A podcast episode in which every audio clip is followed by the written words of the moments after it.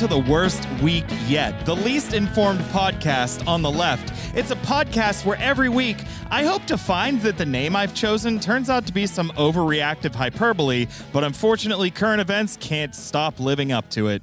I'm Andrew Hillary, I'm the host of the show, and I am joined today by two of my best friends, two of the uh, all-time returningest champion guests of Worst Week Yet. First of all, uh, you're right, you You saw the name in the title. That's right. They're back. Kennedy Cooper, welcome back to the Worst Week Yet. How's it going? You know, uh, it's going bad because it's definitely the worst week yet. Uh, but uh, I'm glad to be here. You know, I got to keep the belt. Um, oh, yeah. Coming for it. I know Deanna's coming at it hard right now. So I'm like, just got to keep coming back. You know, I'm the I am the champion. Damn Ever. straight. Damn straight. Of the worst week.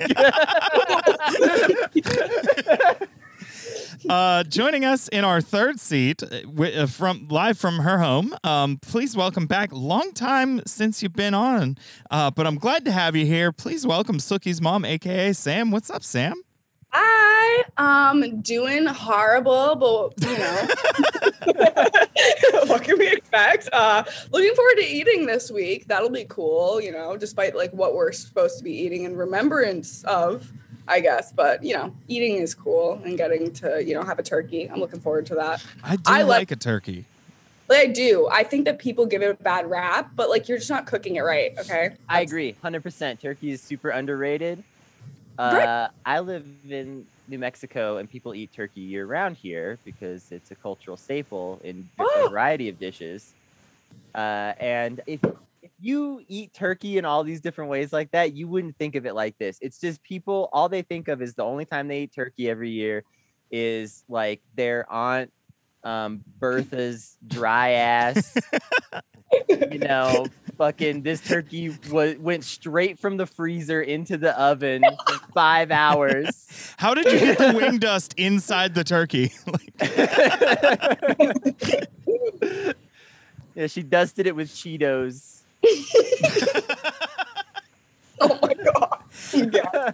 Every year. And then melted some marshmallows on it. That's my other least favorite Thanksgiving oh thing. Uh. Oh, melting marshmallows on shit. Have you ever had a deep fried turkey? I was going to ask this. I have not. Okay, so like every year they put out the they put out the P S As like this is what could happen if you deep fry yeah. your turkey. And like the thing is that only happens if you deep fry your turkey wrong. Like as long as you just do it the right way, it's fine. Uh, and also that's a good ass turkey. I heard it's really good. Can I put out a P S A right now? Okay. This is what happens if you deep fry your turkey. Everyone will think it's fucking delicious. Period. Yo. yeah, yeah. Uh, risks of deep frying a turkey, uh, being barraged with compliments. I feel like I would be the person to fuck it up, though. I watched the video on how to do it, and you have to look, fill it. You have to put the turkey in right with water. And that like go to the and you can't fill the oil past the line, right? Is that the thing? Oh, there's a few ways to do it. They're all somewhat dangerous. Is like what and I, yeah. If you do that, like it'll tell you the oil won't go over. I feel like I would fuck it up. I feel like I would, but it would be worth it. Like I might light a couple things on fire, but there'd be meat left, right? Look, my char. my friend Blake deep fried a turkey while we were all tripping on acid. Like this shit is okay. Just do it right. You've never had deep fried turkey while tripping on L S D. Uh, you haven't lived. Uh- Now though, if I do fuck it up, I'm gonna feel even worse. Like, I'm like, fuck. Someone on acid for this better than me. So. I will say also, full disclosure, last time I deep fried a turkey, we were stupid wasted. Just blunts and mead, homemade mead. Oh yeah, the mead'll get you. I did a comedy show at a meadery once and I had like two pints of it or whatever. I was like, yeah, I'll be fine. I went up there. I was fucking eating shit. I couldn't remember my jokes. I was supposed to do comedy for twenty minutes and I was like so nerve, like just like a combination of drunk and nervous that I did all of my jokes in thirteen minutes. And then I was just on stage like, oh shit. Uh, so like my, my dad's weird. I think, I don't know. Like, kind of like waste of time. Yeah. Well, I lost the crowd very early on because I did a, I have a joke about polyamory.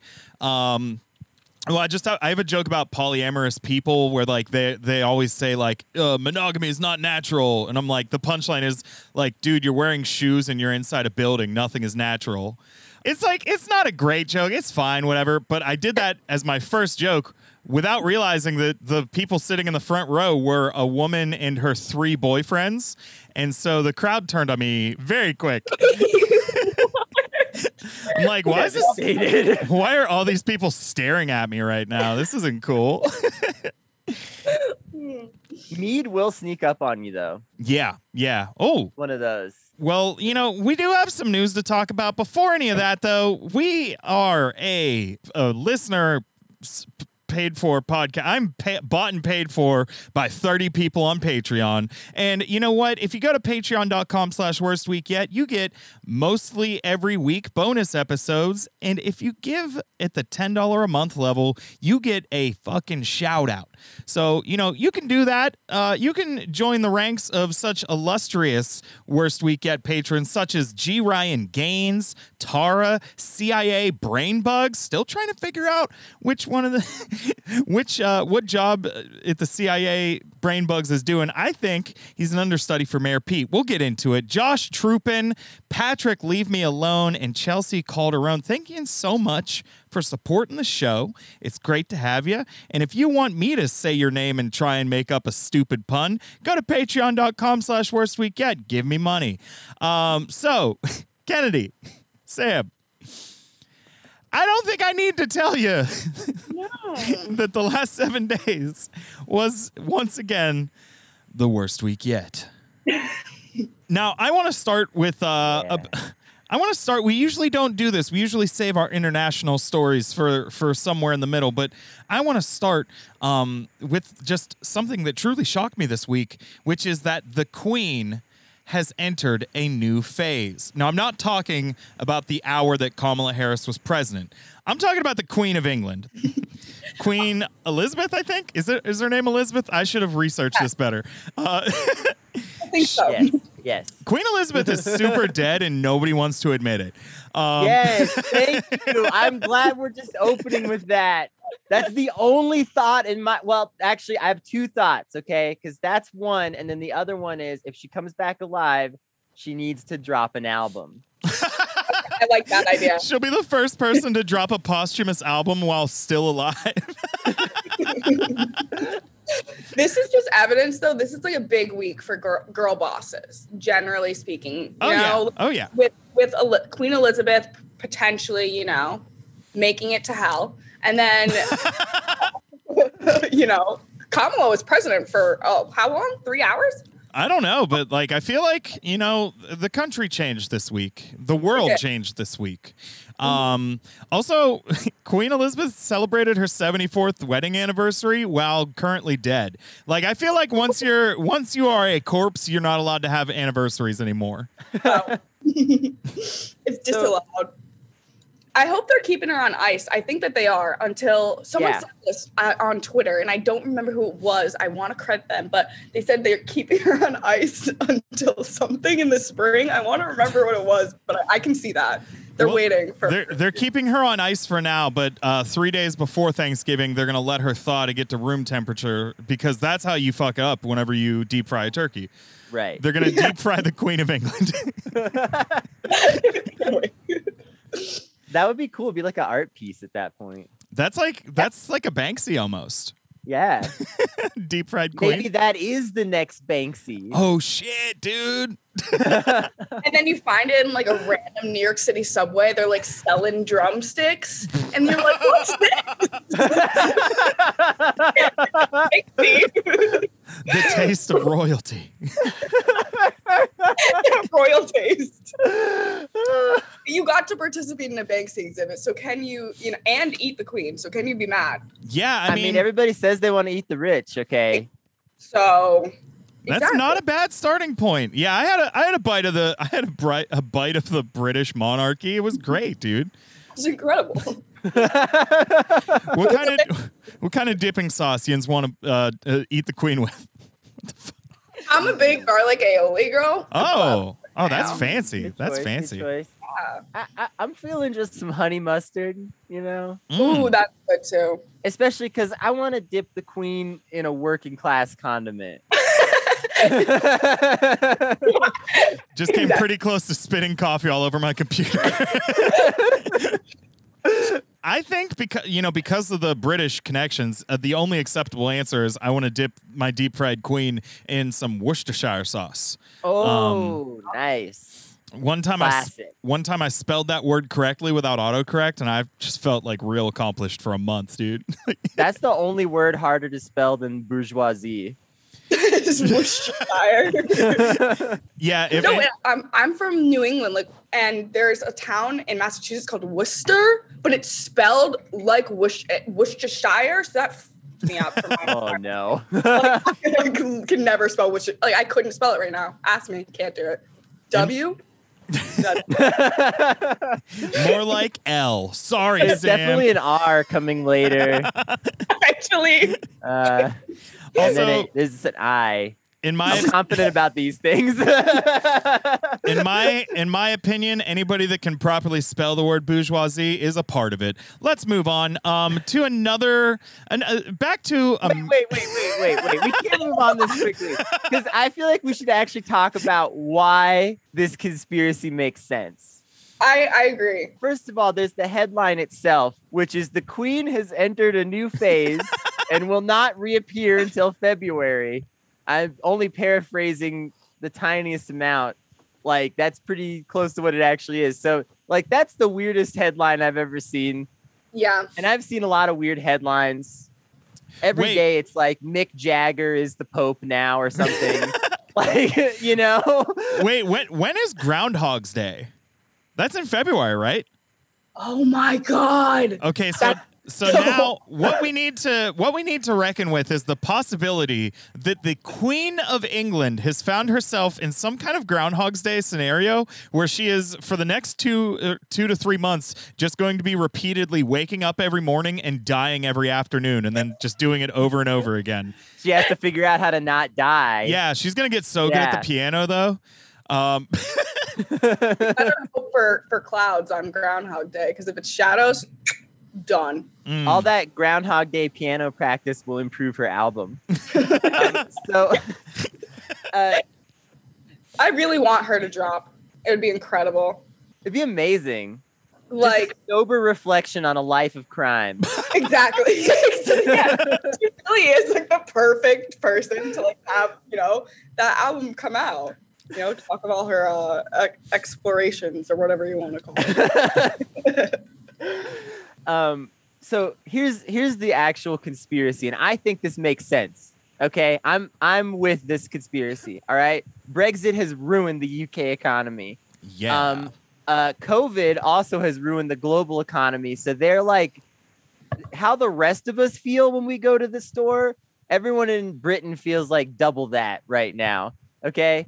And so they don't want to fuck up the economy before the holidays. And here's the thing. They have to take a bunch of bank holidays when they bury a royal. Oh. So like London Stock Exchange gets shut down for days, like a bunch of shit like that. So this is going to not be great for their economy necessarily. They're literally and, just putting it off till yeah. next quarter. Yeah, they're literally just putting it off till next quarter. That's the theory. And I'm with it. I This is all I can believe right now, personally. No, I think that's a really, that's perfect. Especially the Christmas season. They're like, we can't, they they got to get the holiday shopping in. We cannot you know? take if, a single they, day off of people buying stuff until after we take down our Christmas trees. Exactly. I mean, we're joking, but real talk, if if they have a Christmas like slump, they're headed into full blown like major depression probably. Really? It's yeah. that. I did not know it was so bad over there. I mean, I've, you know, heard some stuff, but I didn't know it was like landsliding. Yeah, it's really bad. It's like a House of Cards kind of scenario. Like everything's like teetering on the good old capitalism. You love to see things, uh, it, the sixth largest economy in the world teetering on the edge of a collapse if they have to take a day off at any point.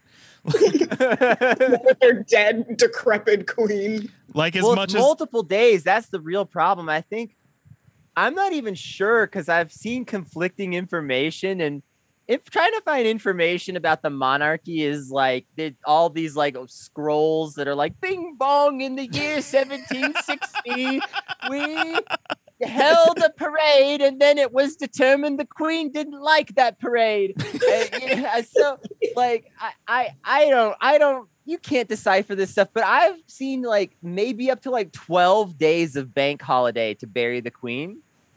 What the oh fuck? God. Yeah, so like that's gonna fuck them up. What are they doing in that time? What do you need twelve days? How long does it take to bury a decrepit racist? Like uh, apparently like there's gonna be like two to three thousand guests at the funeral. Like uh they already know all this. This is part of what's suspicious. They already see you can find everything about the Queen's funeral plans right now. You see the booking already. Yeah, I mean, once like somebody... everything but the exact date is spelled out. The Queen's funeral announcement, it just has, like, question marks on the date and time part. This party goes on. Well, we'll see how long it goes on. Um, Follow Banksy for the final information. And for that, I am thankful. So uh, all of our British listeners, I think there's like a dozen of you. Um, got long, li- long live the Queen.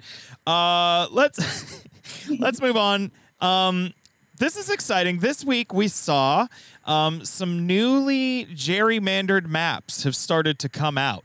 Um, of, you know, congressional districts across the United States. We had a little old census last year. They counted up all the people.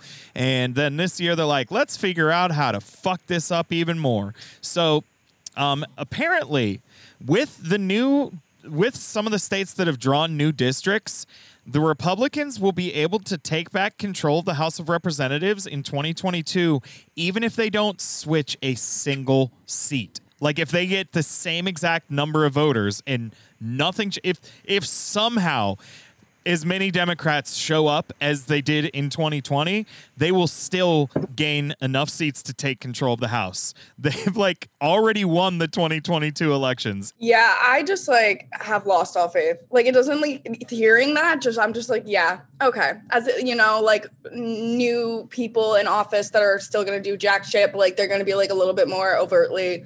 racist or overtly a bigot. That's that, you know, I have zero faith. The fact that the Republicans are going to win, because they're going to, I can't wait for the twenty twenty-two election cycle when they're like, we have to stop them. They're going to ruin the country.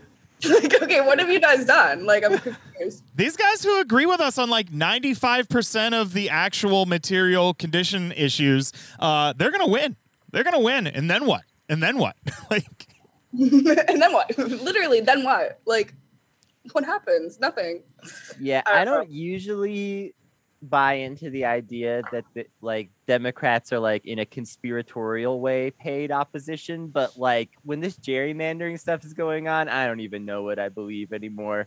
Yeah. Like it just seems like the Democrats absolutely, I mean, I know for sure that they don't care about being in power. Like they only want to be the opposition party. Yeah. Nancy Pelosi in particular is like one of the leaders who has made that decision, and like she did, she would rather fundraise under Trump again. She loved that.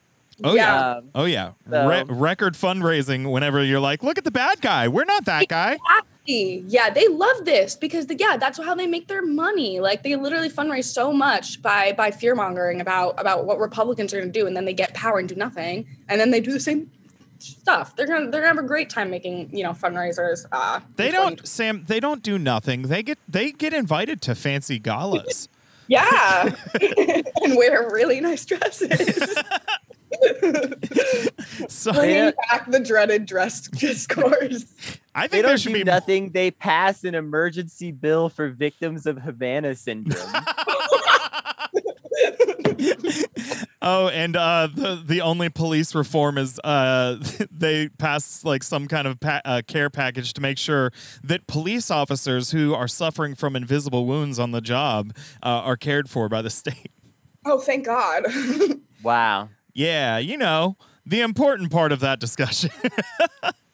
I want to know more about this Havana Syndrome thing. Can I collect on this? How does this happen on every episode? I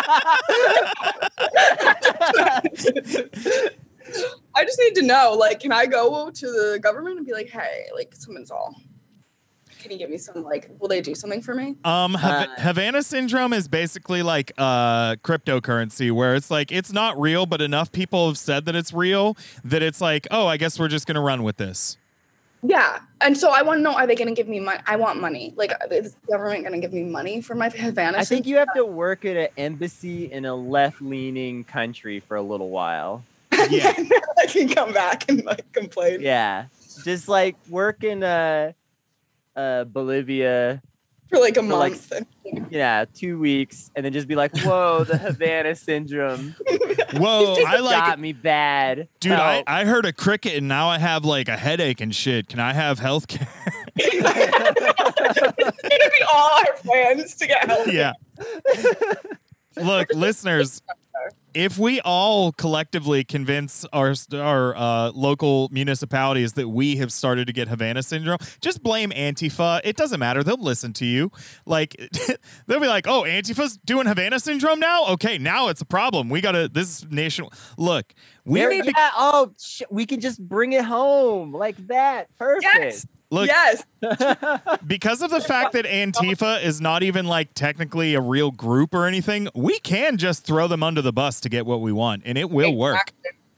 Yeah. Yeah. The Seattle Autonomous Zone set up a Havana ray gun. That was their last act. That was their last act. And oh. a fun explosion. Uh, all of us have been infected. So this week, um, Joe Biden has just accomplished so much, you guys.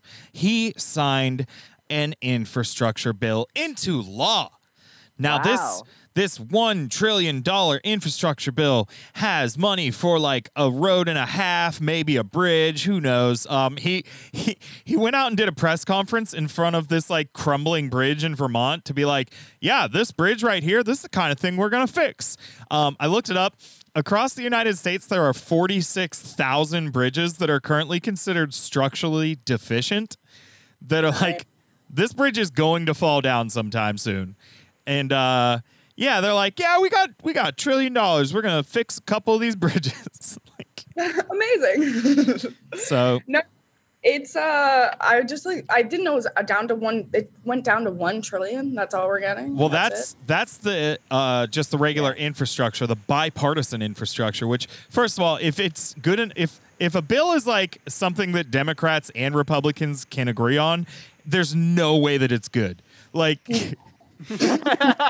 like, the yeah, sorry. I mean, it's just the reality, like whether you believe in electoral politics or not. Uh, if Democrats and Republicans agree on something, that means it's fucking us one way or another. Like, yeah. this is, I mean, Obama did a big infrastructure plan in, like, the first year of his presidency. We were talking about it last week. And, like, I remember there's, like, a stretch of highway by my house that they, like, just repaved or whatever. And they put up a big sign that was, like, this highway is being fixed thanks to Obama's whatever bailout thing. And, like, they probably spent almost as much money on putting those signs up as they did on the asphalt. Like, yeah, this is just like something that is like a bare minimum. Like, why do we have a government is for fucking roads and shit. Like the bare minimum that they're just like, yeah, we're going to fix a couple roads so we can say that we did something. It's like, man, motherfuckers can't go to the hospital. Like, I don't care. I will drive over a pothole if I could see a doctor once a year. Like, fuck you. Yeah, it is, it is very bleak. I wonder, like, too, when I'm going to be the one on the bridge that uh, inevitably collapses because it hasn't been, like, you know. Look. Uh, that's my fear. Like, I'm going to drive over a bridge and it's just going to. Okay, I me. live in a city with, like, four hundred bridges, so please do not talk to me about this. There's, like. There's this one bridge in Pittsburgh that's, like, it goes over the river. It's, like, one of those. Uh, arch bridges that's like everything's hanging by wires, and it's oh. one of the older bridges, and when you're on it and like stuck in rush hour, you can literally just feel this fucker swinging back and forth. It is so unsettling. Uh, nope. nope. Nope. Not a fan. Nope. Not a huge fan. Um, I live in the desert. There's like four bridges in this town. Okay. The, the river is like a cartoon joke where it's like, you're like, oh, a river. And then you run over and there's just like a stream running through an impossibly large channel. You run over to the river and it turns out the Roadrunner has just painted it on. Or the. yeah. yeah, that's their new tactic now. They're just sending him out. It's cheap. Yeah, actually, uh, this is a fun history story.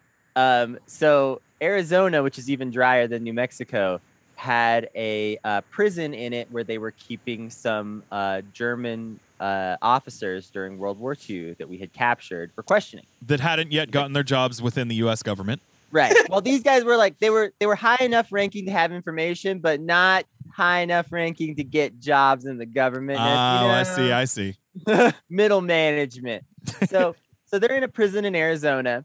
And they're from Germany and they don't understand where they are. And so they're looking at these maps, trying to plan an escape. And they see a river on a map and they go, oh, we'll get a canoe. We'll get in the river. We'll go to Mexico. Please tell me it was they, the Grand Canyon. The, they successfully break out. Uh, they get the canoe. They make it to the river. Uh, and um rivers here in the desert in the summer, which is when they broke out, are just dry sometimes. What the just fuck? Bone dry. There's just nothing in it. And they just had to walk their asses back to the prison and be like, we die in the desert. Uh, yeah, at that point, you kind of you got to kind of weigh your options there. Uh, I thought you were going to say that they, they got to the river and it was the Grand Canyon. They're like, this is a little bit more intense than I anticipated. Yeah, so that's fun. Um, so, Sam, as you were asking about the Build Back Better, which is the more expensive part of the whatever fucking infrastructure Joe Biden agenda bullshit, um, that has been moving through Congress for the last few weeks. Now, that bill, it, it was originally proposed somewhere around like six trillion dollars is what Bernie Sanders was trying to get done. Yeah. It was then knocked down to about three trillion dollars. Uh, by Joe Manchin and Kyrsten Sinema. You know, they're like, well, well, well, this, we can't do too much. You know, people will get dependent on their government being able to, you know, uh, keep them from dying. But like, it was still, it was still too much, still way too much. So this, uh, they've gotten the bill down to one point seven five trillion, which, like, to be fair, these numbers are all huge and made up and it doesn't matter. But uh, it's just, you know, less than like a third of where they originally wanted to, you know, actually fundamentally change things. Spoiler alert, nothing will fundamentally change. Um, so this bill made it to the floor for a vote. But before they could vote, House Minority Leader uh, Kevin McCarthy delivered an eight hour and thirty-two minute long speech to delay the vote. This motherfucker went up at like eleven o'clock at night and talked until the next morning. Like, just kept going, which frankly, I don't like, you know, either party that much, but I do like this kind of move where they're like, I'm just going to go up and not stop. It's like just annoying for eight hours straight. Like I it, could easily. Oh, yeah. No, I could do annoying for eight hours straight. Come on. I could hit that record. Are you kidding me? twenty hours. I'll eight go. hours and thirty-two minutes. Get the fuck out of here. I'll go up there and I'll talk about like uh, magic cards I used to have. Um, yeah. Band names that I thought were funny and then never used for anything. Like, I could delay. I This vote would still be delayed if I was the House Minority Leader. This bill inevitably passed. Uh, all but one Democrat voted for it. Um, a representative named Jared Golden. Uh, and he cited his concern. The reason he didn't vote for it is because in this bill, the second largest item, like the second most expensive piece of this bill, was a tax break for state and local income tax to be deducted from federal tax, which will only affect rich people. The, the most, the second most expensive part of this bill was to get rich people to pay less taxes. Love it. Yeah. You love to see it. So if you remember a while ago, like the Squad, and specifically A O C and um, I forget who else. I think it was Ilhan, but it might have it might have been another one of the members. Like they were saying, like, we will not vote for this bill. We will withhold our votes if there is not sufficient like climate change stuff, if there's not sufficient childcare, healthcare stuff, and uh, they they all voted for it. So I guess oh. that means it's good, right? Yeah, such a joke. Like. You know, I was never, uh, and I think uh, I think Ian's well aware, I was never a big fan of the force the vote thing to try and get Nancy Pelosi to stop being the speaker. But, like, this is the time where it could have been pretty beneficial to be like, hey, Biden, like, you got to do more if you want us on board. Um, but, of course, they just voted for it, so... Yay! It's going to go back to the Senate now. Um, the Senate, I I imagine it's probably still too high of a price tag for Joe Manchin and Kyrsten Sinema. So who the fuck knows what's going to happen? But again, if it's something that they'll actually give us, I don't believe in any way that it's good. It like genuinely frustrates me when you bring this up because I think about like the Israel vote they had and how like Bowman and A O C changed her vote and like she was like crying about it on the on the House floor or whatever. And like the reasoning, I guess, that she gave, which was convoluted and like bizarre, but basically was uh, it essentially boiled down to like her constituents would be upset if she voted um, against like the funding of the Iron Dome. Yet and then and they kept saying it's inconsequential. The vote was going to go this way. So why would the squad not? I don't get it. I don't get it because that excuse works when you're doing something you're not supposed to be doing, but when it's the other way around and like you should be like voting no on this, you're I don't I don't understand.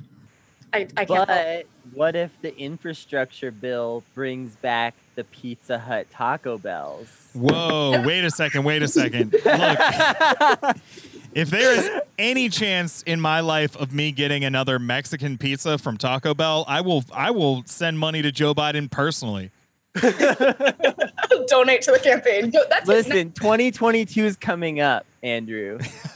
Combination Pizza Hut and Taco Bell needs your support to beat the Republicans. Look, I have eight hundred twenty dollars in quarters that I kept from my tip jar all year in the ice cream truck. I will send this giant box of quarters to Joe Biden right now. I'll do it in the middle of the pot. I won't even wait till we're done.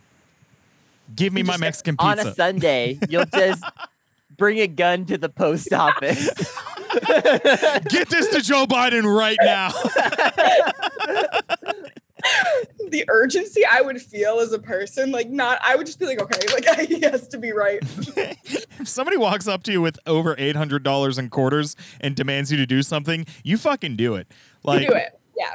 How do you argue with that? Like, and they also have a weapon at that point. Like Right, that, that's the thing. If I drop this on your toe... You're either getting paid or beat to death. Yeah. If I drop this box of quarters on your toe, your toe's not getting broken. It is getting fucking disintegrated, okay? Like smashed into the ground. How heavy is that? It's gotta be like, I can what? barely lift it. It's so fucking heavy.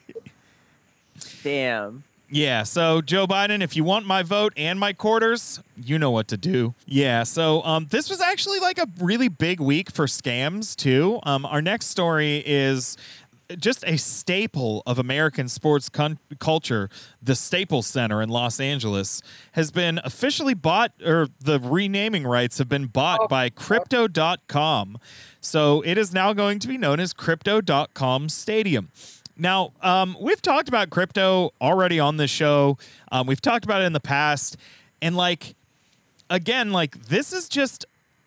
Crypto is just a scheme that, like, so many people have convinced themselves that it's not a scheme, that, like, it's just kind of working to this point. Like, I feel like there's no way that this can go on forever. Like, there's so much, so much money moving around that the government can't do anything about. Like, that... It's gonna come to a stop. Like the, eventually, the government is going to stop people from doing crypto. I think.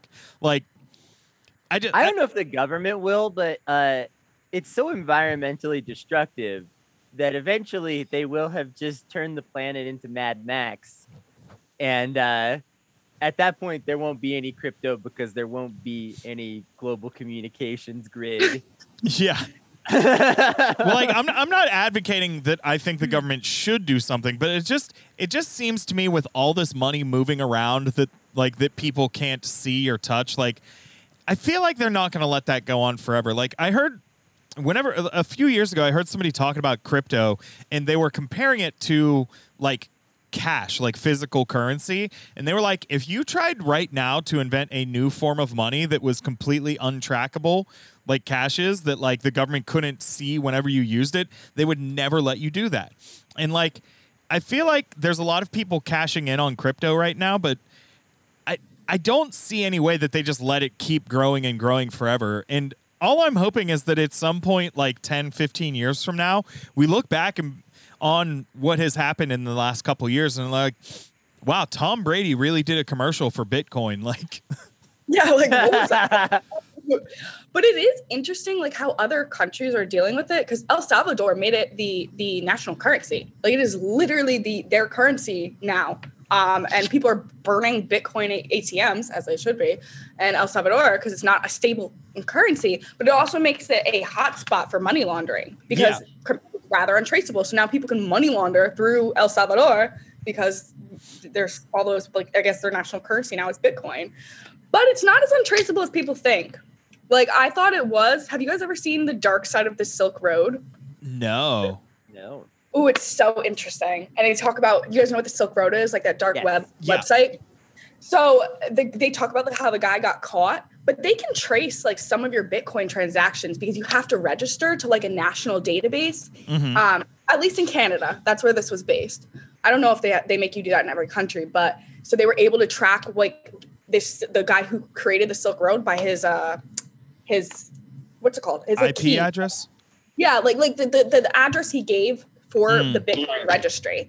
But I don't know if that's also every coin because there's like fifty million coins. Do you have to do that if you're not trading Bitcoin? I don't know. And this was also twenty thirteen or twenty twelve. So mm. it might have advanced since then too. But, you know, I don't know. I think all this crypto shit is bullshit. I think the N F T shit is bullshit. Um, and it's money laundering. Like, that's all it really is. Like, like I, I just feel like eventually, one way or another, the bottom is going to fall the fuck out on these, like, these things. Because, like, you know, the first couple years of what Bernie Madoff was doing, like, it worked for a few people. Like, that's how it gained so much where it ended up fucking so many other people over. Like, like a pyramid can't just keep going forever. Like, I don't know. I, I, I guess I don't understand enough about this stuff, but it just it seems like there's no way that this can just keep expanding forever, especially with the environmental impacts. Like eventually there will be no like if it's using every ounce of the internet, like people are going to be like, hey, wait, wait, wait, wait. You bought a fucking coin with a dog on it and now I can't look at my Instagram. We have a problem here. We have a problem. No, not even a physical coin, an imaginary coin. Yeah, that and I don't really even understand, quite understand, like how it gets its value. Like I, I, I don't know. I, I like what gives that value? I don't understand. Is it like a stock? It's like a stock, except it's not based on anything. Yeah, so it's, it's just, just stupid. Like, because to be honest, my partner's worst quality is that he he has crypto. He does the whole, I can't, you know, one hundred percent blame him. He's like, I could be doing, I have to invest something, whatever. Um, he probably hears me in the background right now. He's probably, but he's always telling me like stuff about it, but none of it ever makes sense to me. I'm like, I don't think that, I think that's just stuff you're, they tell you to to pretend it makes sense. But like, he'll be like, yeah, like the, the inter-crypto web thing and connects in this way. And I'm like, all right, I don't think that's, that's yeah. something you make.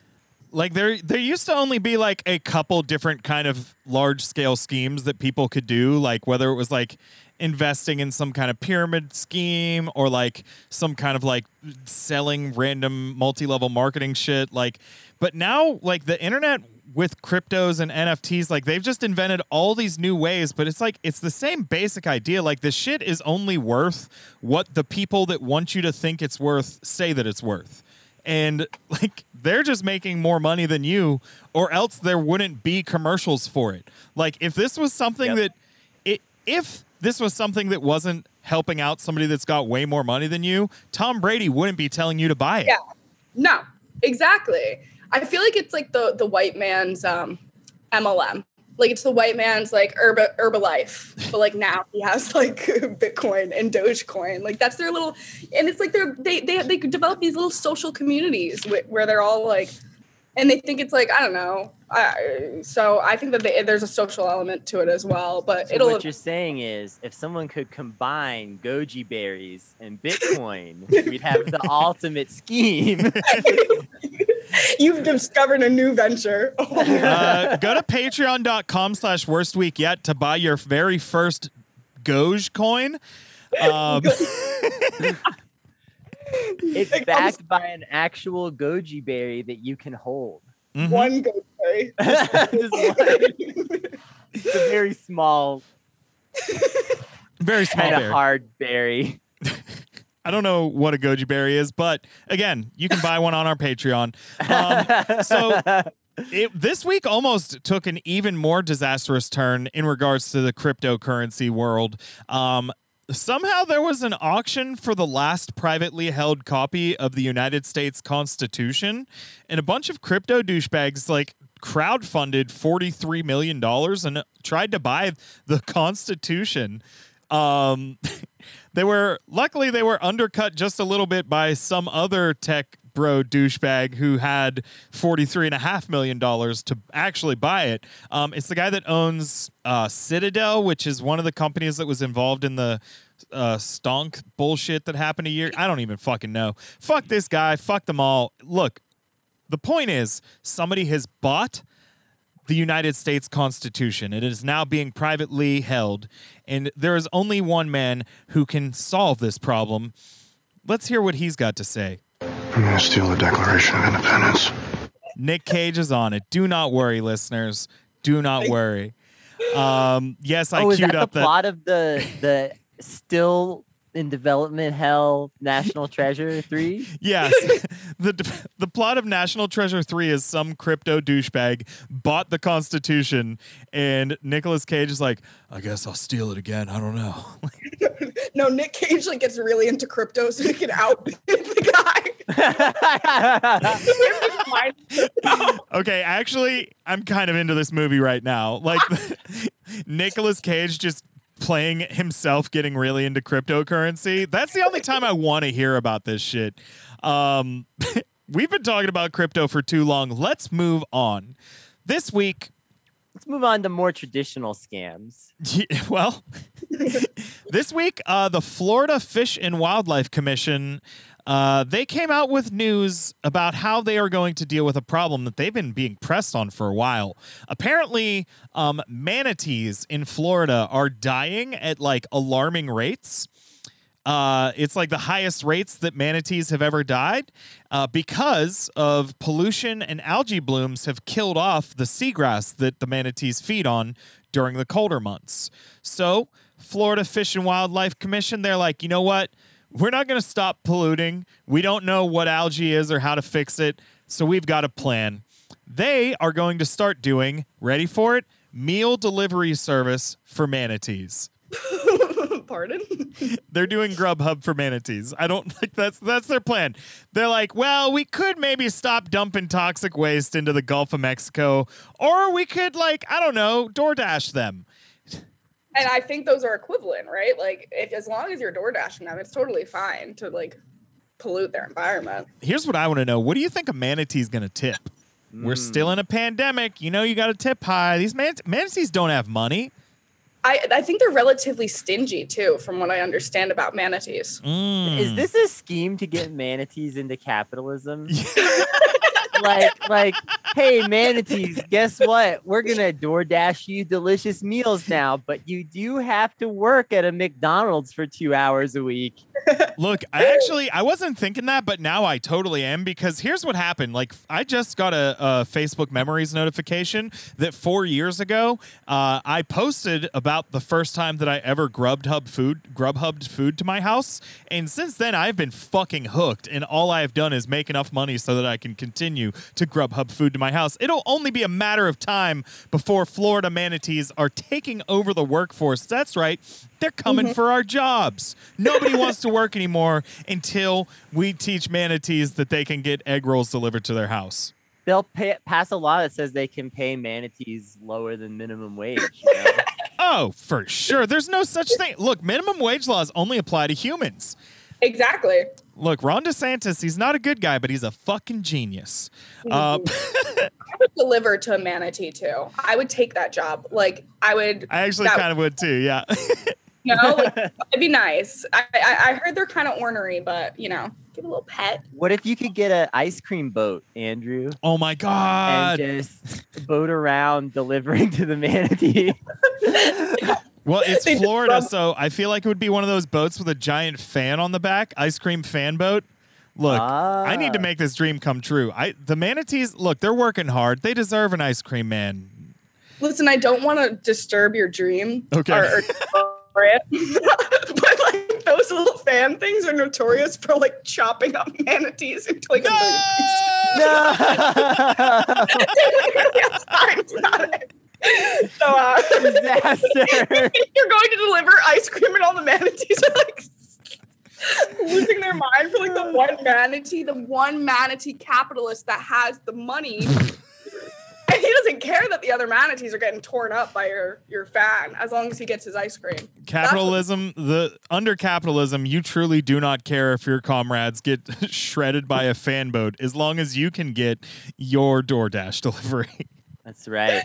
Right. Manatee games. uh, I just can't stop thinking about, like, if you practically speaking were trying to be an ice cream boat man now, though, like just like trying to actually find people on a boat, like pull up, like, hey, you want some ice cream? You look, you're you're enjoying a nice day on the boat, right? Sun's out. I'd have to like. You're like. In a boat, like chasing after someone. I'm like so scared, and he just has this one little like thing of ice cream. He's like, hey. And about- you're on international waters, so there's no laws. I don't know if you know this, but me driving the ice cream truck, there's practically no laws already. Like when did you stop? Like, when did that end? When does Ice Cream Man end? Uh, the week of Halloween. So it, it got rough for the last, like, two weeks. It started getting chilly, and I wasn't selling that yeah. much. But it was fine. I have fucking eight hundred dollars in quarters. I can't complain. Um, I, um, I want to move on. Uh, we have uh, a true crime story this week, uh, which is, I don't know. I don't usually like to talk about this stuff, uh, especially whenever they're, like, people that are dead. But something, I saw this headline, and it, like, I wanted to talk about it. So this week, uh, there was a nineteen-year-old student at uh, Penn State named Justine Gross who died after falling eleven stories through a trash chute. So the reason I want to talk about this is they quickly ruled this an accident, but, like, the details of this, I don't know what's going on. So the headline of this story was the fact that this girl smoked a blunt before she did it. And so the story that they're running with is this girl got so high, she jumped to her death through a trash chute. But there's a few things. Typical headline written by someone who has never smoked pot even yeah. one time. Well, here's a, here's a few things. She was with, first of all, she was with a male friend who... You know, men do have a habit of killing women. So there's that. Um, the last text message that she sent to a friend was something just happened, dot, dot, dot.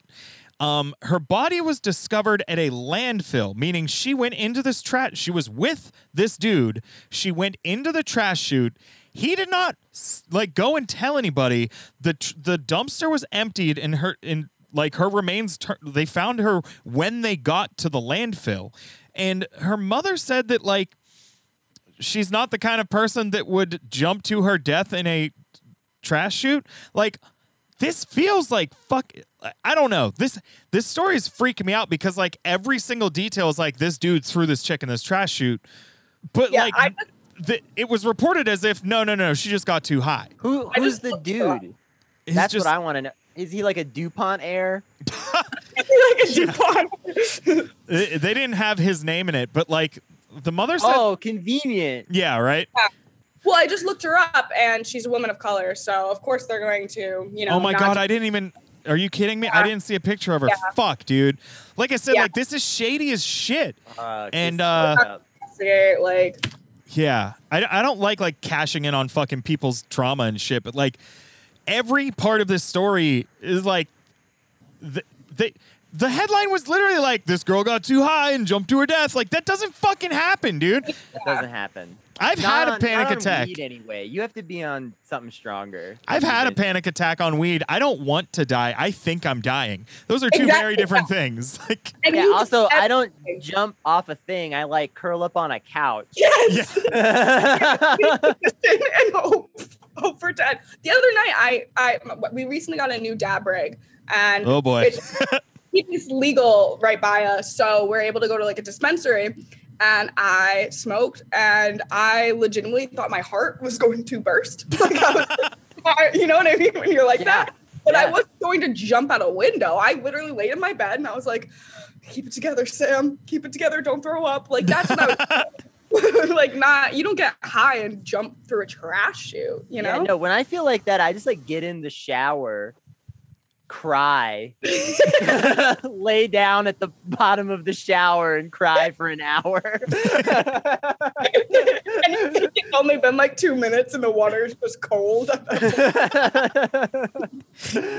Yeah. Um, so I don't know. Like I said, like, I don't, I don't, I normally don't even like to talk about stories like this, but like, I, I just, I want, I just want people to be aware. Like, this feels way too fucking no, suspicious.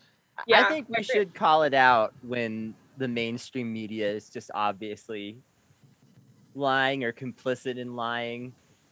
Yeah, in so. some fashion, or just too credulous. There's too much credulousness in this country towards certain kinds of people, certain mm-hmm. kinds of decisions. Yeah. You got to stop being so credulous, folks. Like, no there's, a, there's a whole gulf of possible ways to think about things between I trust the government and I'm an anti-vaxxer who takes ivermectin. Somewhere in the middle. Enlightened centrist Kennedy. I am a centrist. I say this all the time. You know, I, I'm I'm I'm over calling myself a leftist. What are the things that I believe in? Shit like universal health care. That's popular with most of the country. I'm a centrist. There we go. Also, my new political compass view allows me to call the D S A center right, and that feels really good.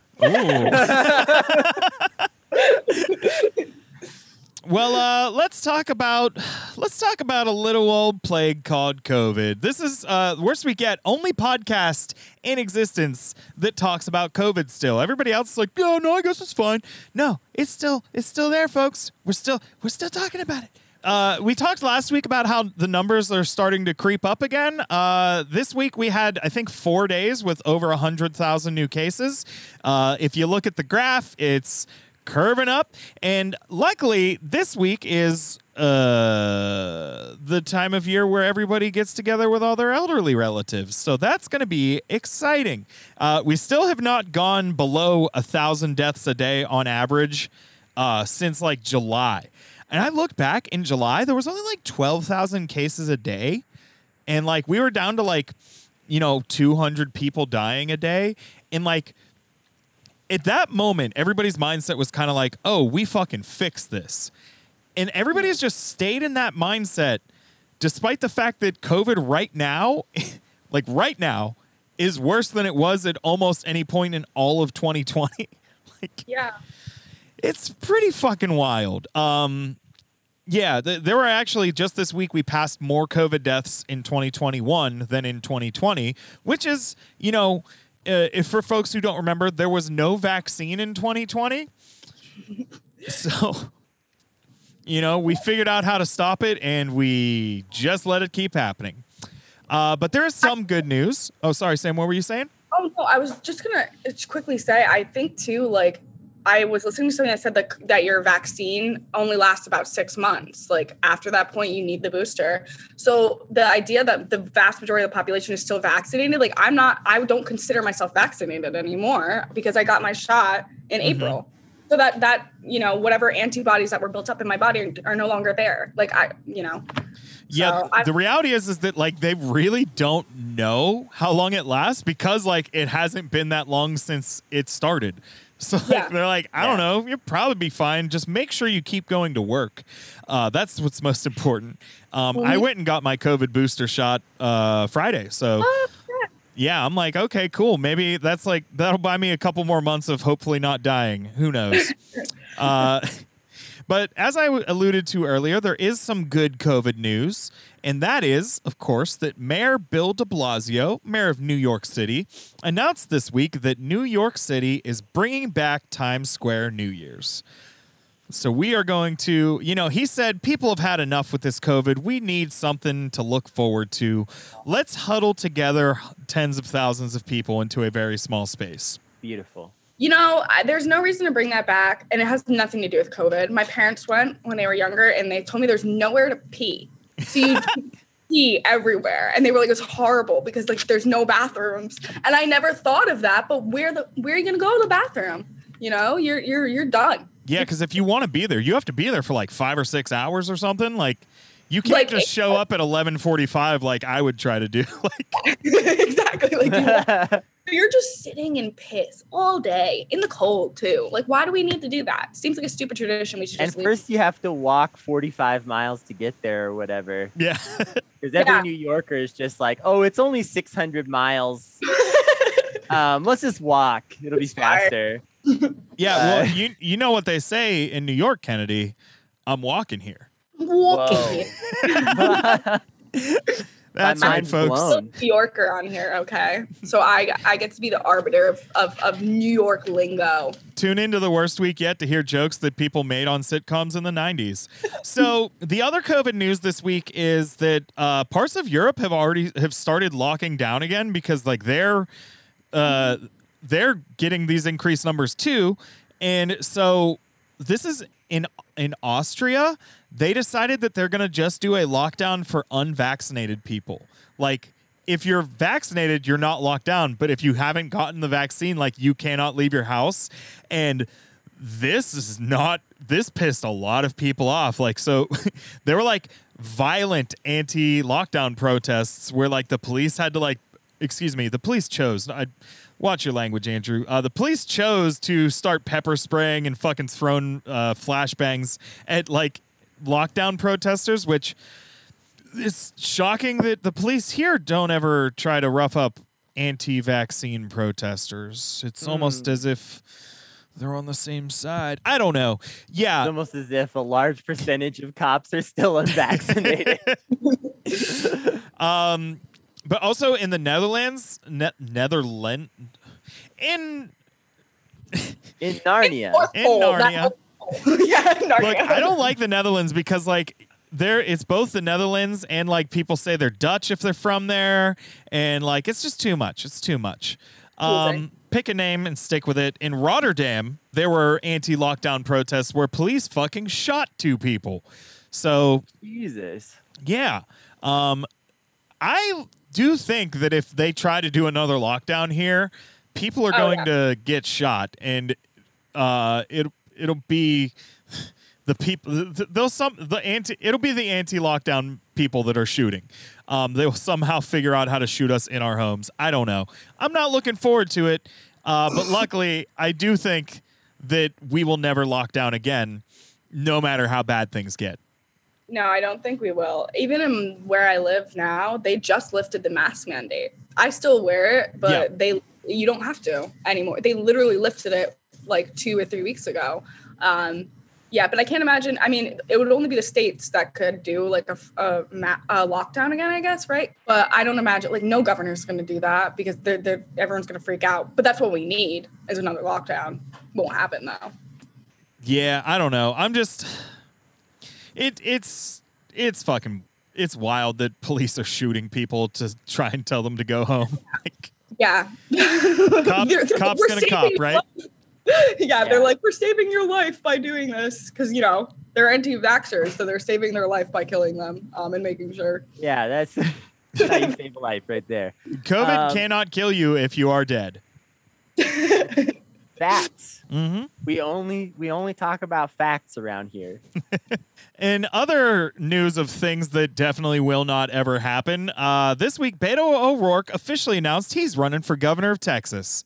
So you love to see Beto thinking that he could ever win again. Uh, this one, this one is exciting because, you know, his last major election, he uh, got defeated by Ted Cruz. This time he's going to get defeated by Matthew McConaughey. Um, Beto O'Rourke fucking sucks, dude. At least, though, if you get defeated by Matthew McConaughey, it's, like, kind of cool. Like, it's not like getting defeated by Ted Cruz. Like, people will understand if you're like, oh, Matthew McConaughey beat me. You're like, oh, okay. But when you get beat by Ted, that's very embarrassing. Like, that's, yeah. like, you know. It is, but I don't know. At least, like... I, I, I'm interested to see what Matthew McConaughey's candidacy looks like. Because, like, I feel like, you know, obviously, if he runs, he's going to fucking win because it's just a popularity contest. It's name recognition. It doesn't really matter. But, like, I, I've seen True Detective. I'm in. um, but I am interested to see, like, what what his, like, platform is or whatever. Because, like, you know, I'm sure he has people around him telling him, like, what kind of politics he should have. But, like... a famous actor trying to be the governor of Texas, like your your your audience that you have to pitch to, like it's going to be interesting to see. Um, but it's also going to be very funny whenever Beto O'Rourke's like, I'm going to take everybody's guns. You should make me the governor of Texas. Like, that is the dumbest possible thing he could, like, what does he, who's, who does he have on his team that like green lighted that idea as his platform? That's crazy to me. Like, he just wants to lose. Like, do you, I, I it's gotta be the fundraising yeah. stuff. It's got to be they love, like, getting fun fundraising money for their whatever, because there's no way, like, no one in their right mind who's a consultant, a political consultant, would, would ever greenlight that. That's crazy to me. No, yeah. no. The way you become a leading Democrat now, like, of the next generation is you just suck. Like, I, like you literally, like, failing upwards is the only way into the Democratic, like, mm-hmm. echelons now. Uh, Beto O'Rourke, Stacey Abrams, Pete Buttigieg, like all these people climbing the ladder are just literal failures who have like done nothing. What has Beto O'Rourke done besides yeah. lose progressively bigger and more expensive campaigns? Next up, president. Wait, we already did the president thing. Damn. Yeah. This will cost even more because he was only running for president for like five minutes. Yeah. But like that's actually not insanely expensive to do, but like if he's actually going to take this uh, governor of Texas thing seriously, uh, Texas is a huge state with a yep. massive population. Um, you've got to reach basically everyone um, in some fashion. Uh, you're going to spend even more if you're taking that seriously than he spent on the presidential race. He's going to continue to just waste more money. You know what? I'm, now that we're talking about this, I, it's got me rethinking a point that I was making earlier. Earlier in the podcast, I said that I think that there th- there's only so long that cryptocurrency can continue to operate, as it is such an obvious money laundering scam. But the fact that the Democratic Party still exists, I think I might have to yeah. might have to rethink that. Yeah, they've just like, oh my gosh. I even like, you know, and, and my parents are... like they, they were like burning landlords, crap. Right? Oh yes, yes. Like now landlords, but somehow, um, and my dad, like now he's like read some more. He's like doing the thing, you know. He's like he's like coming to his radical consciousness or whatever. But they were like libs, um, and you know, and my mom still kind of is like she still has that like little like tendency, and even both of them are like. So I don't know what the Democratic Party thinks, like their constituents think, because even people who were loyal to them are like, what is going on? Like, what what are, what, what are we doing here? You know, I don't understand it. My best, even my grandma, who is like an ideal lib in a lot of ways, uh, like a progressive lib probably, yeah. but you know, still, like she's she's pretty loyal to the Democrats and et cetera, et cetera. Even she is like at this point fed up with the amount of compromise with Republicans. Yeah. Like, even if she can overlook a lot of other issues, she's just like, why why the hell are they doing this? So, like, yeah, I don't know what they think either, because even my grandma is like a dyed-in-the-wool, like, voted Democrat for, like, eighty years or whatever, yeah. you know? it, it's wildly unpopular, and it's crazy to me that they, they pursue this when we know that Trump kind of came in and created, like, or not created, but, like, helped agitate like greater ideas of like you're on a team, you're you're either team Trump or you're team Democrat. So why would you talk about bipartisanship at, like we've made the team, like people these people have made the teams already. They want you to like hate the other people. That that's what it's come to, and the Democrats just don't. I don't know. They, they're doing this stupid, wildly unpopular stuff. Uh, and it just, it gives me a headache. My best guess is that, like, the Democratic, like, leadership, they've kind of hedged their bets that they believe that for most people, like, just a- across the country, across the spectrum, most people, just politics is very surface level for them. And they may not be able to win and gain, like, complete power, but they'll get enough that they can, like, you know, win back the presidency every time they lose it, or, like, you know, get enough people in the House of Representatives so it looks like they're doing something, or, like, but that's, they've made the bet that enough people will vote for them if all they do is surface level shit, that that's enough. Like, they don't have to do anything else to continue to not get a lot of power, but get enough to stay relevant, to keep their brand yeah. going. And yeah, that's, you know, they're like, hey, we don't have to do anything to keep getting either enough power to make a difference or enough to keep this thing going. Like, it's, it's, uh, the Democratic Party is crypto dot com. Um, and what, you know, part of what sucks is that there is just enough of a difference between the two parties, which I know a lot of leftists hate me saying that the Republicans are worse for some reason, but y'all have some of your Kyle Rittenhouse defenders. Um, so speaking from experience, though, of having lived in, like, very red and very blue states, like, I live in a blue state right now, and it we didn't have, and we still don't have the kind of COVID deaths yeah. that the state that I used to live in has. You can't tell me that that's not a palpable difference when, like, the policies actually affect who lives and who dies. It's just that at the end of the day, that difference is really small in terms of where is the country headed. That's, like, the big problem, is that the Democrats, they can make these changes that are helpful in the short term and can be palpable sometimes and, like, meaningful, but they can't change the direction of things because they won't address anything even slightly systemic. So we're just sliding into fascism because that's what the Republicans want, and the Democrats won't really do anything to stop it. Yeah, I don't know if either of you are familiar at all with, like, the ratchet model. That's, like, the the and and the Democrats, like, you know, the Republicans keep, you know, turning it right, I guess, or whatever, and the Democrats put it back a little bit, but not where it was. And that's always how it's gonna, it's just going to shift, like, further and further and further to the right. Um, And I don't see that changing. But and that's you are why right. I say I'm a centrist now. We got to drag the Overton window back. Back. Like, you brought up a really good point about the COVID death thing. Like, my partner um, just got his asylum approved. But, you know, as an undocumented immigrant, it was always like, you know, I, yeah, there's not a huge difference between the Democrats and Republicans, but the blatant antagonism of the Republican Party against undocumented immigrants, to the point that at one in one year, Trump had passed, like, a new law that DACA had to be renewed every year. It was an executive action every year instead of every two years. And that's an extra eight hundred dollars that he has to pay now every single year instead of every single two years. So for him, yeah. that was a palpable difference, you know, where it was like, I don't want to be under this governance because I, it materially affects me. And, you know, so that keeps them, like, somewhat, I guess, relevant, is that that little bit more a little bit this way. I think the people that say that there is literally zero difference between the Democrats and the Republicans, they're the same kind of people that will see, like, a Twitter poll that's like, which is better, uh, French fries or uh, mashed potatoes? And they'll be like, why isn't there a third option? It's like, dude, like, I know these two things are both good. Like, I'm literally just asking which one you like better. You can't say you like both of them better than the other. Like, I, you can say that you don't like either of them in general, but, like, one is, it's, they're not the same fucking thing. Yeah. Even if they're both, it, you know, either good or bad. French fries and mashed potatoes are good, so this is a bad analogy. But my, my point is, is that, like, would you prefer French fries covered in poop or mashed potatoes covered in poop? Yeah, that's exactly it.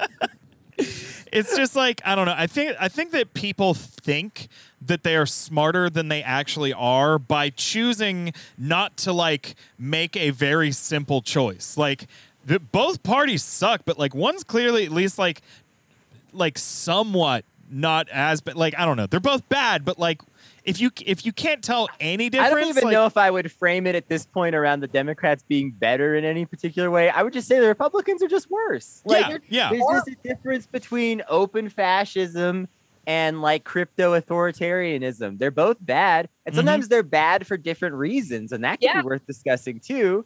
But uh, Republicans are worse because they enable uh, bigotry in our communities. Yes, they, you know, they do these things that have these palpable effects on people's lives.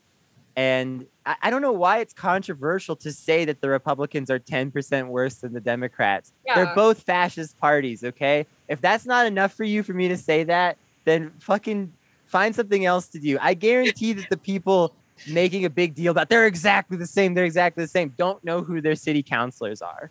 No. And, yep. you know, Florida is a really good example where it's like, you, you know, we, you've got a Republican governor who's just running that, like, the, the, the protest law. What is that? Like, if they can run you over in a car. Yeah, yeah, yeah. Yeah, like, yeah, sure. Uh, I, you know, when I was living in New York, like, Andrew Cuomo sucks. And the he obviously resigned and whoever. And they're not great, but they're not, like, openly being like, yes, please kill protesters. Like, like the, d- the Democrats... Yeah. The Democrats wouldn't pass any laws to stop the cops from tear gassing protesters, but they also wouldn't pass any laws where they were like, hey, if you want to hit one of them with your car, that's chill. That's totally fine, yeah. Well, let's move on to something even more horrifying. Uh, our main story this week is, of course, uh, another edition of the Injustice Report. Um, the, a few high-profile cases this week. Uh, you may have heard of them. I don't know. I want to First, I want to talk about um, Elijah McClain, Uh, who was murdered by uh, police in, I believe, Aurora, Colorado a few years ago. Um, his family was awarded fifteen million dollars this week in a wrongful death lawsuit. Um, so the police that did it have been indicted, and like we'll see how that comes. But in the meantime, they they won, his family like won this fifteen million dollars settlement. And like this money comes from the the people who live in the town. It doesn't come from the police. It's so weird that like this happens a lot where like even if the cops don't get in trouble, they're like, well, there's been a, a settlement of this many million dollars. And like that's just coming from like the taxpayers of that city. Yeah, it doesn't come from the police budget. I saw something um and I mean it's like kind of a lib idea or whatever, but I saw something last year during the protest that's like, what if all police officers were required to like pay into some kind of insurance that like that's where the money comes from whenever there's a wrongful death? And it's like, I don't know. Like, I feel like there should, there sh- if police were maybe a little worried about one of their colleagues killing somebody and then their pension getting fucked with, like maybe that would lead to them chilling the fuck out every once in a while. I don't no, know. Here, I'll give you a, a, a still relatively lib reformist solution that might actually work. Okay. Make it so that the it comes out of the police budget, and then if the police force wants to recoup that money, they have to take the officer to court. Oh, okay. Yeah, yeah like I, the, put it on the force to internally punish their own, and then take it right out of their budget. It should come straight out of the police budget. It's ridiculous that yeah. it ends up coming out of city money in most cases. Um, these settlements, when it should come straight out of the police budget, uh, and if it bankrupts your department, then your department goes out of fucking business. Goodbye. I like that. I like that. Yeah, like this this fucking story's like, yeah, the police killed Elijah McClain, so now they're taking fifteen million dollars that they could have like built a school with, and they're just giving it to his family so that they don't have to like ad- like what what is this this fucking it's just it's maddening, but um, no, it is. It's, it's a waste of the, the town's money, and also that kid shouldn't have been killed in like the first place. You know, I don't know. Every time I hear about like wrongful death lawsuits, and especially when it's something like that where it was like per, it's murder. I mean, yeah. they're calling it wrongful death. It's murder. Um, like yeah, the, the, even that fifteen million dollars also from the taxpayers isn't bringing that kid's life back. I, right. I like I don't know. You know, I just think that it's it, it, I don't know. I don't like it. Yeah, so um, moving on to another injustice, um, the trial of Ahmaud Arbery is happening this week. Um, there's been a lot of fuckery coming out of this trial. Uh, they started off by saying it was self-defense that this fucking three guys like drove up to a guy who's jogging and fucking murdered him. Uh, like the, the, it's it's it's insane the defense that they're trying to mount. But uh, you know, luckily there's been some commentary. One of the lawyers for one of the men who murdered Ahmaud Arbery, uh, he called the trial a public lynching. Oh, which I don't yeah. think you could have chosen worse words. No, for a trial about three white men who killed a black man in cold blood for no reason. They called the trial a lynching. The prosecutor said that. Uh, the defense defense attorney. Oh, the defendant. Okay. Oh my God. Yeah, it's uh, it's horrifying. Um, I mean, it's just one awful thing after another. Welcome to the worst week yet. But like this, watching these fucking trials go on, and like the fucking shit that people say on a on the, in in defense of things, it's just like it it blows your mind that that somebody could like say this shit with a straight face. Like, yeah. How the fuck do you say it's self-defense when you pointed a shotgun in somebody's face because you didn't like them w- being, like, running down your street? Yeah, and, and the this whole thing, like, being in law school, it's something that we, we talk about um, a lot. And, and just the conduct of so many of these judges, obviously infamously with the Rittenhouse trial, but even here where they want to bring in, they wanted to bring in that... Uh, the killer of Ahmaud Arbery stood over his dead body and used like the N-word and said like effing N-word after killing Ahmaud Arbery. And they're trying to say like that's hearsay, which as a law student, and no one take my legal advice by, by law. I can't give the worst week yet is not legally binding. Not legally binding. But um, from what I understand, that's not that falls within a hearsay exception because it's something that happened as a present sense impression, which is what we call it. And yet like the judge is not sustaining that that's allowed to be in court, which It, it, my own professors are, are like, this is ridiculous. And these are people who believe in this legal system in the first place. You know, that is that is designed not to work for, for anybody but, you know, certain people. Yeah. But, like, they... Uh, th- that should have been let into court, and it's not. And this it's very it's very obvious and evident to me that they are constructing these trials for a specific outcome. Because the jury only hears, like, a certain amount um, of what we we actually know, you know? Mm-hmm. And they're saying, you can't bring this into court. And that's why, like, this stuff is, they're hearing an t- entirely different story than we are hearing. And I think that's by design. Yep. Definitely. Yeah, I mean, the these fucking white Republican idiots legitimately think of themselves as, like, the oppressed people that need to be, like, protected by the system from injustice that's going on around them. And it's, like, disgusting, but that's how you end up. Like, you know, the same people, it's like the the the judge and the guy who shot Ahmaud Arbery, they're they're cut from the same piece of white cloth. Mm-hmm. Like, that's just how it is. They're just, they they they believe the same shit. In all these cases, it's always like this. And it's, you know, it's a power system that protects itself. Who becomes a judge? Exactly. Right? Like, we're not asking that question enough while we talk about these trials. There's this perception, again, people are too fucking credulous. There's this perception that people are like, the judges are like actually impartial. Yeah. Yeah. We, we at law school all the time. And um, I, I have to laugh. What are you talking about? Judges are impartial people as they, you know, like as they take the side of, you know, no, it's, defend- tr- it's true. When judges watch a sports game, uh, they root for both teams. They root for both teams. They say, hey, I don't care who wins or loses. I just want to make sure all the rules are followed properly. Don't yeah, invite listeners, don't invite any judges to your Super Bowl party. That would be a real fucking bummer. Um, yeah. I mean, so part of it's, it's our judicial system even acknowledges this to an extent. That's why you can like request to get, like, you know, your judge thrown out of a trial. That's why you can seek judgment of a higher court. Mm-hmm. Like, that's part of why these systems exist, is because, like, deep down, these systems were designed by people that knew that it wasn't a truly impartial system and tried to do some things about that. But over time, it's become enshrined, like, you know, in a religious way, like so many things about yeah. our political system. Yeah.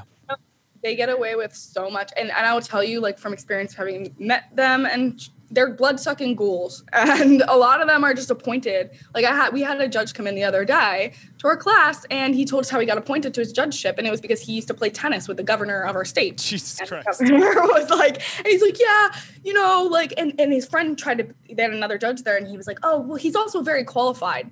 And I'm like, okay, but you, you just gave away the game. Tennis with the governor, and you got a judgeship. Like that's how that that works. You know, you gotta you gotta cozy up with the people in, in power, and the people who tend to do that are, you know, not very good people. Well, you know, maybe you're not accounting for the fact that, like, in the game of tennis, um, a lot of what you do is serving. So, like, you know, the judge was like, hey, this is, uh, the governor's like, hey, this guy's a servant, technically. A, there we you know, go, yeah. But also you get served papers, you know? Yeah, yeah. Like it's public service. See, no, look, you're thinking about this all wrong, Sam. Um, you're wrong. um, of course, our our last entry into the injustice report is uh, the the Kyle Rittenhouse case, which came to a head this week. Um, but before we got the verdict, though, um, we the judge just could not stop from saying one more fucking insane thing. Uh, he. was talking about how long a break was, and he said it's so long you could get away with murder. He literally said, like, get it that th- we were gone for so long you could have gotten away with anything. You could have gotten away with murder. Like, what the fuck? This judge knows that he's being recorded and made a joke about getting away with murder. Like, I... Th- this is every fucking aspect. The judge, the prosecutor, like this... Yeah. Like this trial was, like you were saying, Kennedy, like they, they set this up to go the way that they want it to go. And of course it did. Kyle Rittenhouse was cleared on all charges except the one charge that was undeniable, that he had been a minor in possession of a weapon. They, they could not clear him on that charge. Luckily, the judge dismissed that charge.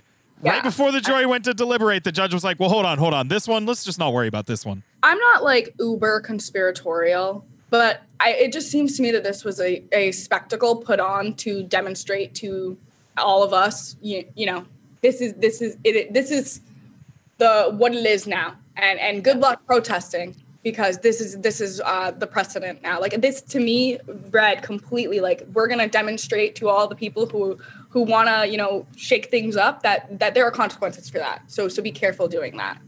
Yeah. yeah. And like if you ignore everything that happened prior to like thirty seconds to Kyle Rittenhouse pulling that trigger, if you ignore every other thing that led up to it, you can kind of make the case that it was self-defense. Like if you ignore every other aspect of it. And so the entire point of the trial was like some debate bro bullshit to avoid every other aspect of it. Like they yeah. weren't allowed to call people victims. Yeah. They weren't allowed to say, they weren't allowed to submit that Kyle Rittenhouse had a recording of him saying, if I had my A R, I would shoot people, like two weeks fucking before he did this. Like mm-hmm. they, they did not let anything into this trial to make it look like what he did wasn't self-defense. This motherfucker had yeah. no reason to be in this town. No. He drove yeah. there to either kill or threaten people.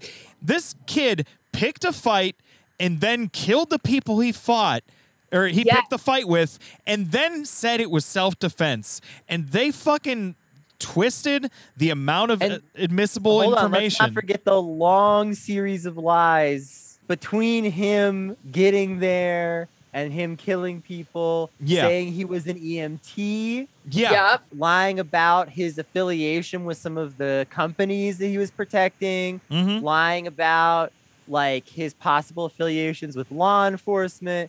Mm-hmm. Um, you know, like when you go out of your way to do something like this and you tell a long series of lies to trick people into a situation that turns violent, that is a premeditated act. Yes. Yep. Kyle no, Rittenhouse I, didn't kill people on accident. No, he went there like in you. You both are absolutely right. Went there looking for a fight. He went. You know, you don't come to a protest with a gun um, to to you know and to protect property as a seventeen-year-old boy. I don't. Especially that. Not as a as a lone wolf. Essentially, yeah. Like, let's be clear about that too. Like if if you come to a protest with a group, with an armed group, even if they're a shitty armed group, that group tends to like try yes. to maintain like a, we're doing this intelligently and cohesively. And we're not, we're either none of us are shooting or all of us are shooting because it's actually gotten that bad mentality. But when you show up just a, a lone wolf with a gun, you know, you've come to be dangerous. Yes. Mm-hmm. He wanted legal kills. And, you know, apparently, allegedly, he got them. That, Motherfucker that, that, that, was wearing rubber gloves while he was walking around with his rifle. Like, he wanted to kill people and get away with it. Yeah. It's, and he did. and he did, yes. Yeah. The, uh, you know, Joe Biden, he weighed in and he said, I stand by what the jury has to say. The jury system works. Joe Biden, you'll remember uh, whenever this happened and it was on the campaign trail, said, you know, Donald Trump supports white supremacists that has led to this violence in the street. Yeah, you know, it's it's just it's horrifying that, like, you know, people are like, this doesn't set a precedent. Like, I don't it fucking does. Like, and I was also reading that, like, because when Kyle Rittenhouse killed the first person, that was, according to the law, technically self-defense. But from that moment on, everybody that did attack, like attack him, was responding to an active shooter. So if um, somebody would have shot and killed him, then they also would not be legally liable, technically, under the law. And it's like, how can the law work this way? Like, where if one person, like, the only way to stop a bad guy with a gun is a good guy with a gun. But if a good guy shoots that bad guy, then that good, then that he becomes the next bad guy. So then you get another good guy to shoot him. But then that guy is the bad guy. So you get another good guy to shoot him. Like, th- this no, can't be the no, way things work. There's no such thing as a good guy with a gun. And I really want to emphasize that because a lot of leftists believe in this, too. They like they like they believe that they themselves could be the good guy with a gun. Yeah. You know, in some situation, there's no such thing. OK, if you are not organizing with your community, mm-hmm. then you are not providing community defense. You are a rogue agent. Yes. Armed and dangerous without enough information to make a decision that is safe or intelligent for anyone around you. Yeah, I'm like. Really- said that. Yeah, you're absolutely right. I'm I'm not against fucking people having weapons. I, I can't have one myself I'm because uh in favor of armed protest, and that's the end of that statement. But yeah. uh uh like but, this, this but, isn't yeah. we're not I I'm just kind of like figuring out, like, you're not saying you're anti-gun. You're just saying that, like, when people's solution is like, oh, well, now I'll bring my gun and I'll be the guy that gets that guy. It's like, no, no, no. Like, this is just making things even worse. Like, this is not how. Yes. And first of all, the system is only going to protect you if you are Kyle Rittenhouse. Yeah. If you are not white or relatively white passing, if you are not male, if you are not um, a, you know, if you do not espouse conservative beliefs publicly, if you don't do all of these things, you're not going to get this protection from the system. So understand that first and foremost. Yep. But even deeper philosophically than that, we are not going to have a functional, healthy, good leftist society that is full of good guys with guns. We are going to fucking organize this shit and exactly. not be idiots. You don't. This is, it's completely ridiculous to believe that somehow Kyle Rittenhouse is incapable of making these decisions, which he's not, by the way. He's incapable. He is. Yeah. So, so, uh, but that you are, you random person who just wants to run out. It's like, what makes you a better, nothing makes you a better arbiter of justice, period. Yeah. Like, you don't you beat somebody in a system of you some don't, kind. You don't beat Batman by becoming another Batman. Yeah. I think the, like, the biggest, most important thing, like, Kenny, that you're saying is, is the fact that, you know, you, it has to be like organized. Like, you need to be working as a collective if you're if you're if you're using weapons, because a like it's a safer method. Because you're, you're exactly right. Like, how how do you, if you're just some vigilante, you know, whatever, and you you don't know what's going on, you're not coordinating with anybody else, and then you see something going on like that, you don't even know who you're shooting at. Like, it, it, it, it's funny that people think they would be so clear-headed in these moments, and they would know who's the bad guy and who's the good guy and what's going on and exactly this and that. You won't know, and people mm-hmm. won't know what your intentions are either. They're not going to know you, a sole actor who's suddenly brandishing and use, using a firearm, um, is a good guy. They don't know that. Nobody's going to, like, it, it just... it's, it doesn't, like, if you actually think about it, it doesn't make sense if you're not coordinating with other people, if you're not doing community defense. It, it doesn't make sense. Vigilante justice has never worked. It's not going to work. Not on yeah. the left, not on the left. And people, uh, people look back to things in the past. It's like always with like selective fucking what they're talking about. Like people are like, well, the Black Panthers had weapons. It's like the Black Panthers also had like tremendous communication across their organization. And also yep. they were snuffed out by the government. So you're wrong on both counts. Like it's like, and they yeah. did like, they trained together. They mm-hmm. armed, they weren't arms yep. training alone. They were arms training together. And they, you know, yeah, they were working as a unit. And they were doing that while doing other forms of community service yeah. that allowed yeah. them to understand the needs of their community to provide meaningful community defense. I think a lot of times people get confused about what vigilantism even means, but like community defense and vigilantism are not the same thing. And, yeah. and, you know, if, if you, have ever lived in a really low income neighborhood that's sort of watched over by a gang, you know what I'm talking about. Like, cause I, I know what the difference is like mm-hmm. in terms of like when you have like actual, like people within your community that organize this shit, or you just have like random crime. Like if you know the difference between those two things, then you know the difference between vigilantism and community defense or community justice, however you want to put yeah. it. I think a lot of like, it's, it's funny that like, you know, we, if you are a leftist, an anti-capitalist or whatever, and if, you, if you've engaged at all in like uh, theory or anything like that, you understand like the importance of, of working as a collective. But I think that people like, especially as Americans, like we are so hyper individualist and we've been indoctrinated into this culture that's so hyper individualist. Right. That people, people see these movies like Batman or Iron Man, and they think they, that that's like the way that justice can be achieved is by these singular individuals acting alone um, and of their own, you know, apparently superior knowledge. But like, that's a movie. That's not how it's going to work out in real life. Um, yeah.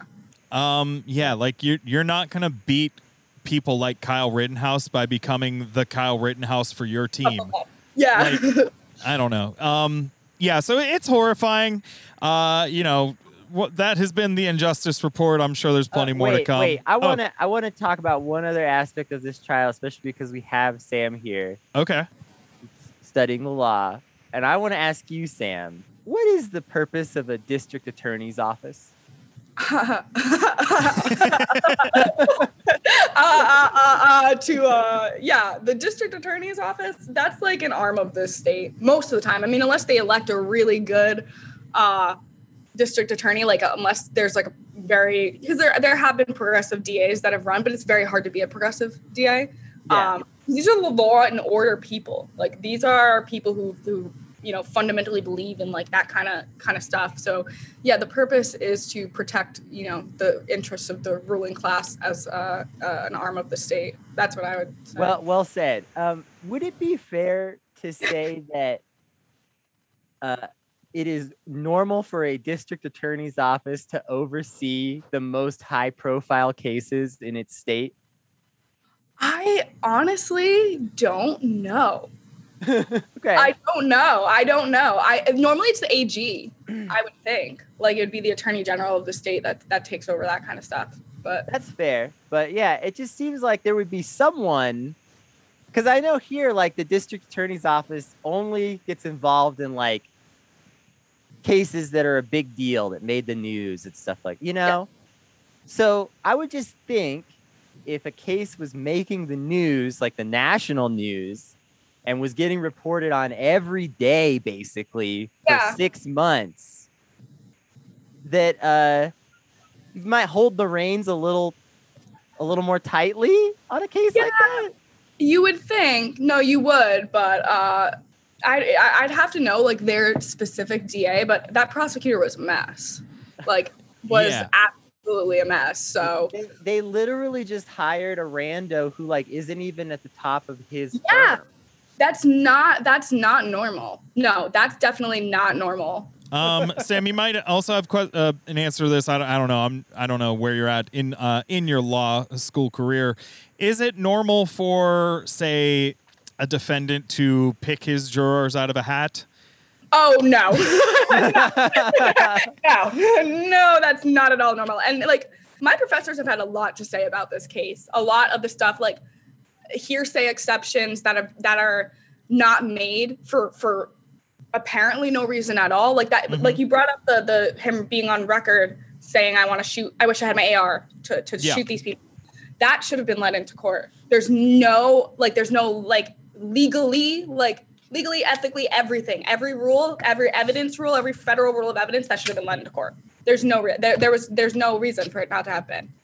Yeah. Yeah. So, so we are uh, people who generally try not to get into conspiracies. And I, I don't know, I can't speak for the Tuvians, but this feels like one. I don't know. Like, it feels like they really, really went out of their way to make sure he got away with this. Yeah. And now he's like, I don't know. And two, I have hated the conservative response um, to the entire case. And like, I hate the idea they keep bringing up that the guys he killed had been criminals in the past, as if he's a clairvoyant assassin. And he knew that he was killing a pedophile, apparently. And he knew that Anthony Huber had domestically abused someone, allegedly. Like, or like, I think he did end up going to prison for that or something. But yeah, the, the whole response has been just really horrible. It really, yeah. and it, and it, it's fuel for them. They love the culture war stuff. They and, and they love this, you know, the idea that they can now, you know, kill kill uh, left protesters. Yep. Yeah. Yeah. So. Um. Here's what I'll say about the subject of conspiracy. Occam's razor has to cut both ways. You can't always cut on the side of credulity and rationality and things like that. You have to. You have to sometimes think, well, maybe the other thing is possible. Mm-hmm. Um, and what I'll say is this, it's rarely like a shadowy room with people in velvet robes, drinking blood, and yeah. jerking each other off. Um, like it's very, it is occasionally that, honestly, but it is, it is rarely that. Um, it's the Bilderbergs, it's the Illuminati. On. Nah, dude, it's your senator. Like, what are you saying? Um, but, but, but think about this, okay? Everyone is scheming. Mm-hmm. I'm scheming. Andrew's scheming to get you on his Patreon. I make, don't know exactly make this, what Sam's Make scheming, the scheme come true. So. I'm scheming. I'm the G-Hive schemer. I'm doing the, the operation. It's going to come out but, ten years from now that Sam is actually Jeff from Miami. I am Miami Jeff. But but but people are always scheming in, in life. A lot of times the schemes might be good. You might be planning someone a surprise party. You might be trying to unionize your workplace, you yeah. know, but but you, the, people are always scheming. You always got things going on behind the scenes. You might just be trying to get a raise or whatever. Um, if you believe that your senators aren't also like that, why? Yeah. Why would you believe that when every human I've ever met schemes? Mm-hmm. Scheme work makes the dream work.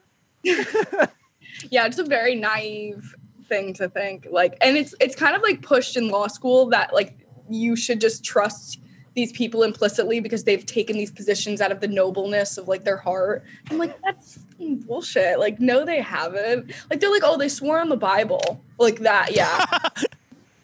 So everything else is fine. We check. Like, we check. Most their judges hand- I've ever met are like invested in businesses in their town and shit, and are like pulling the paperwork for them. And I, come on, they're noble people, though. You know, they put that all behind them. Yeah. Well, I'll tell you what. Um, we just. I just wanted to end on something a little, little, little light, something to cleanse the palate. This has been a very long, terrible episode, a very long and terrible week also. Um, but something good did happen this week, and I want to tell everybody about it. That is that the John Deere striking workers fucking won big Woo! Time. They they fucking got a good contract, like relative. Like, I, I mean, obviously, we still live in a it capitalist hellscape. Better, but, but like, this is a significant yeah. enough victory to fucking celebrate. Like, don't. Don't kid yourself on some of these yeah. numbers. They like yeah. rejected like the first two or three contracts that they yep. and they kept saying, nah, fuck it. We're worth more. And they fucking won, dude. And uh, yeah, so that's just I don't know. The, oh, I've been I've been so excited about labor. That's the thing keeping me going. Um, I feel is like the how, you know, all the strikes that are going on, um, the, the Starbucks in uh, Buffalo unionizing. Yeah. Um, and, they, and there was a great video from the leader of that, that whatever's going on over there. And he talked about, he's like, they keep telling us like, oh, we have these benefits. Why would you need a union when you have such good benefits and we're so nice to you? And he said, like, he said, and I think it's so important that this message gets out there. And he was like, even if your boss is like good, if your management is good, if if your company treats you well, you still deserve a union because everyone deserves a union. And I, I just, the labor stuff has really been really cool to see. Yeah. Despite yeah. all the awful things that are happening, um, there are still examples of, you know, believe it or not, if we work together, we can fucking win. That's the thing. Yeah. Like, and here's a fun statistic that I think not enough people know and we need to talk about more. Uh, back to my I'm a centrist now art. um, uh, it's like between, I can't remember if it's fifty-three or fifty-seven percent of all Americans, regardless of party, believe that workers should be on corporate boards. Yeah. And they should so. be. Centrist anarchism. It's the newest. I love it. Um Yeah, so it is, I don't know, like I said, all this bad is happening, but like, fuck, dude, we really can get shit done if we just team up. I don't know. Um, yeah. Sam, Kennedy, holy fuck, thank you so much for coming and hanging out today. Um, Sam, do you have anything that you'd like to direct people towards or plug? Huh. You know, I would say my Twitter, but directing people there has not been going well for me. But if you'd like to follow me on Twitter and be nice to me in my comments, it's uh, at Samajamas. Hell yeah. Um, also, occasional pictures of Suki. Go check her out. Um, Kennedy, what about you? I know you got some exciting things coming up this week. Yeah, well, this will be after the show comes out, maybe. Oh, this so is going to be out. What- But people listen to it over the week. Yeah. Yeah. I don't know exactly what day to tell y'all, but for me, to, the, my new show starts tomorrow. I've been working on a new show ever since the old show uh, finally came to an end. Uh, uh, it's called uh, Velvet Butcher Shop, and it's going to be live on YouTube in the morning, five days a week. Kind of the morning. It's morning for me. Um, and uh, it's going to be me and a lot of my friends, and it's going to be like media and culture, a little politics, a little bit of like personal storytelling and maybe some advice. Who knows? I don't know. But like, we really want to like just be more laid back, but also like get into some deep stuff, like things like talking about trauma and talking about uh, the way media affects you and all, all kinds of stuff. So hell yeah. So check out Kennedy's new show. What Velvet? What is it?